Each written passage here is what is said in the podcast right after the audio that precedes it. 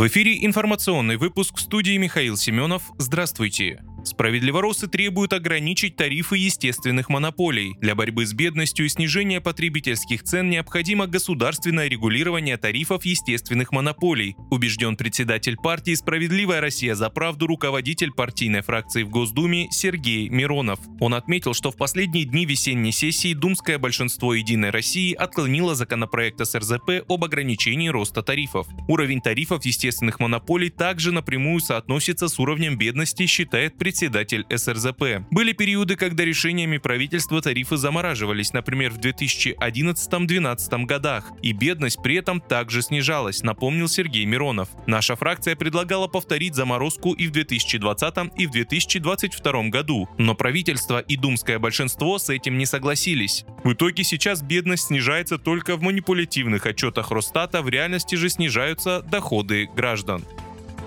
Россия вышла из кризиса и имеет перспективы для быстрого по меркам сегодняшнего дня развития. Такое мнение во время лекции на форуме «Территория смыслов» высказал официальный представитель Кремля Дмитрий Песков. Его слова приводит телеграм-канал «Мастерская новых медиа». Это уникально, это еще предстоит изучать вам, как так произошло и откуда взялись такие силы у нашей страны, у нашего народа, сказал Песков. По его словам, патриотизм жителей страны помогает двигать страну вперед в сложных для нее условиях. Помимо этого, люди гордятся Россией, потому что страна должна должна была провалиться в пропасть в экономическом, социальном и других планах после беспрецедентных санкций, но выстояла.